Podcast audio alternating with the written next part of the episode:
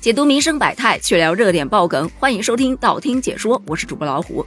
今天看完了一则新闻的评论区，我才知道什么叫做真正的躺平。话说，在八月二十九日，有福彩消息表示，石家庄有一名九零后的小伙子买彩票中了六千八百三十五万元的巨奖。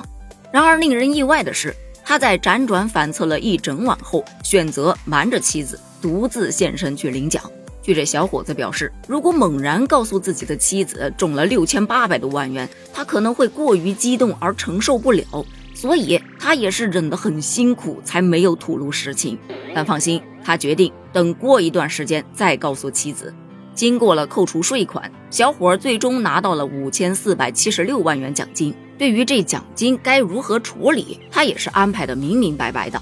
他表示自己每年都有数十万元的收入，家庭生活经济上没有什么问题，所以在计划中，他打算给自己和妻子每人买辆车，并且偿还房贷。至于剩下的钱嘛，他可没打算动。他坦言，不应该因中奖而过于懈怠，而是要应该继续为实现人生价值而努力。他还表示，一旦找到什么有潜力的项目，他就会考虑转行，为家人营造更好的生活和学习条件。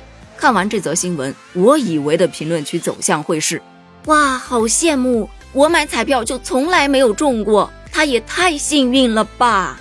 或者质疑：难道爱情在金钱面前真的无法通过考验吗？他会为了金钱而背离家庭吗？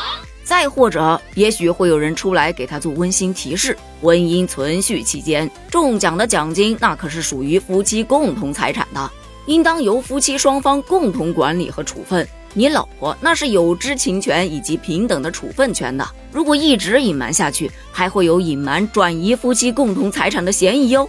不要怪我想太多，实在是因为类似的新闻太多了，每一次大概都是这么个套路。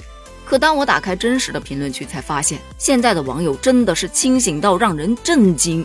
他们表示：“哈，又想骗我去买彩票？你这则新闻其实说的是，哎呀，彩票滞销了，大家快来帮帮我。”众所周知，刚刚中完大奖，没有那么容易，马上就又出一个大奖。所以这则新闻是告诉大家，短期内不要再买彩票了。哎呦喂！现在彩票的促销文案都开始走情感路线啦，不是？我就纳了闷了啊！这位同志他中彩票不告诉老婆，却要告诉媒体，然后又通过媒体的嘴来告诉我，怕妻子承受不了，就不怕我承受不了吗？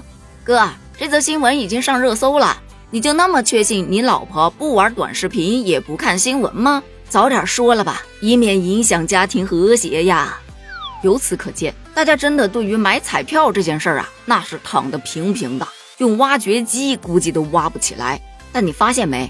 抛开彩票这一层，这个新闻当中其实有另一层深意，就是让大家哪怕天降横财，也要继续努力，不要躺平了。就像该男子说的，不能因为中奖而过于懈怠，而是应该继续为实现人生价值而努力。这个价值观我也是认同的。我也想像他一样，先中个几千万的大奖，然后努力的不躺平，好好的去实现人生的价值。请务必给我这个机会。一旦你这么想了，那么接下来这套啊，你就钻进去了。毕竟机会那可是靠彩票买来的。目前这个话题下还有另外一个话题，叫做来畅想一下，如果你们中了六千万大奖，你们会怎么做？同样的，按照以前的思维惯性，大家应该会，哎呀，我要买别墅，我要买房子，我要去环游世界，等等等等。然而这一则讨论下，寥寥无几的那么几个人，呵呵，小孩子才胡思乱想呢，成年人基本上不会做这种梦。先把六千万打我卡上，我再来想给你看。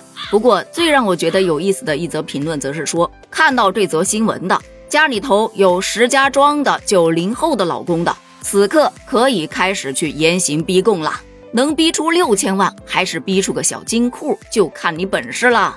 那么问题来了，从这则新闻当中，你看到了什么呢？你是看到了六千八百三十五万的大奖呢，还是看到了一则情感故事，或者看到了一则励志故事呢？反正我只看到了“人间清醒”这四个大字，你觉得呢？评论区见，拜拜。